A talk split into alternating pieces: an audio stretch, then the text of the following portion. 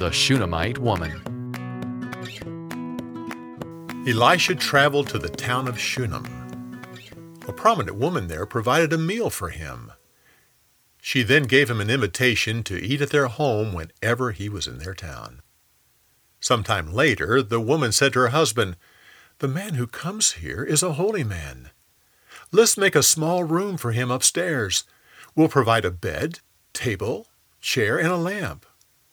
He can stay there whenever he comes to our city.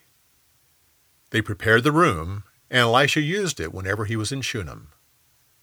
One day the prophet stopped by the house and went up to his room.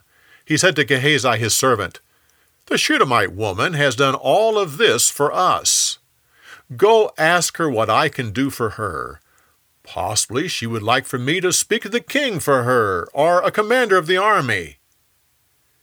Gehazi went and talked to her, but she said that her family provided all of her needs. Elisha then asked the servant, Do you have any ideas of what we can do for her? Well, uh, she doesn't have a son, and her husband is old.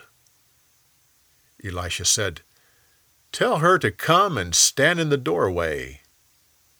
The woman went up the stairs and stood in the doorway of the prophet's room. He said to her, This time next year you'll have a son.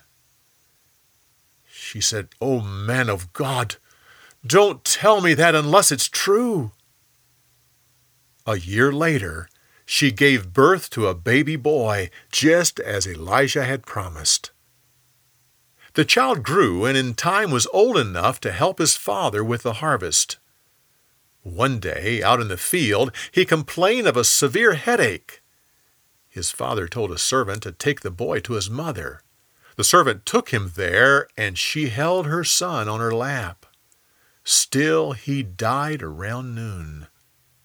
She took him to Elisha's room and laid him on the prophet's bed.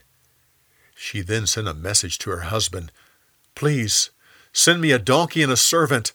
I need to hurry and go see the man of God. I'll come back as fast as I can. The husband agreed and sent her a donkey and servant. She said to the servant, Take me to the man of God at Mount Carmel. Don't slow down unless I tell you. Elisha saw her coming from a distance, but the Lord didn't tell him why she was coming. He sent Gehazi to ask why, but she didn't tell him. When she got to the prophet, she ran up, fell down, and grabbed his feet. Gehazi started to pull her away, but the prophet said, Don't! She's deeply troubled, and God still hasn't told me why.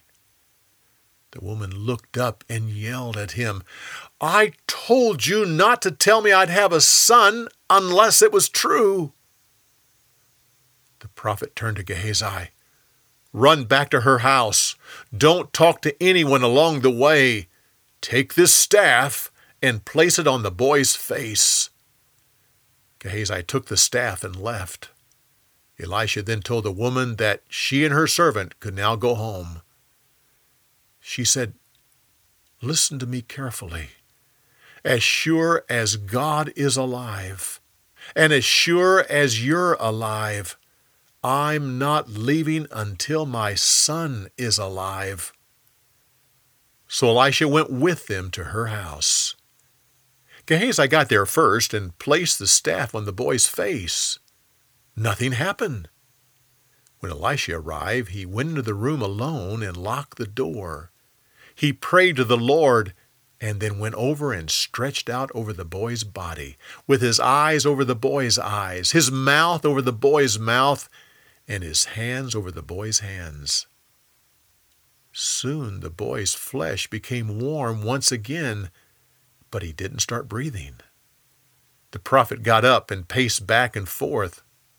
Then he once again stretched out over the boy's body, with his eyes over the boy's eyes, his mouth over the boy's mouth, and his hands over the boy's hands. Suddenly the boy sneezed, and then he sneezed again, and then sneezed again. He sneezed a total of seven times. After that, the boy opened his eyes and looked at the prophet. Elisha got up and called for Gehazi. Go get the Shunammite woman. When she came into the room, the prophet said, Pick up your son. Without saying a word, she knelt at the feet of the man of God.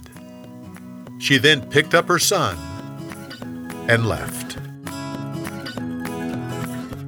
For more, go to BibleTelling.org.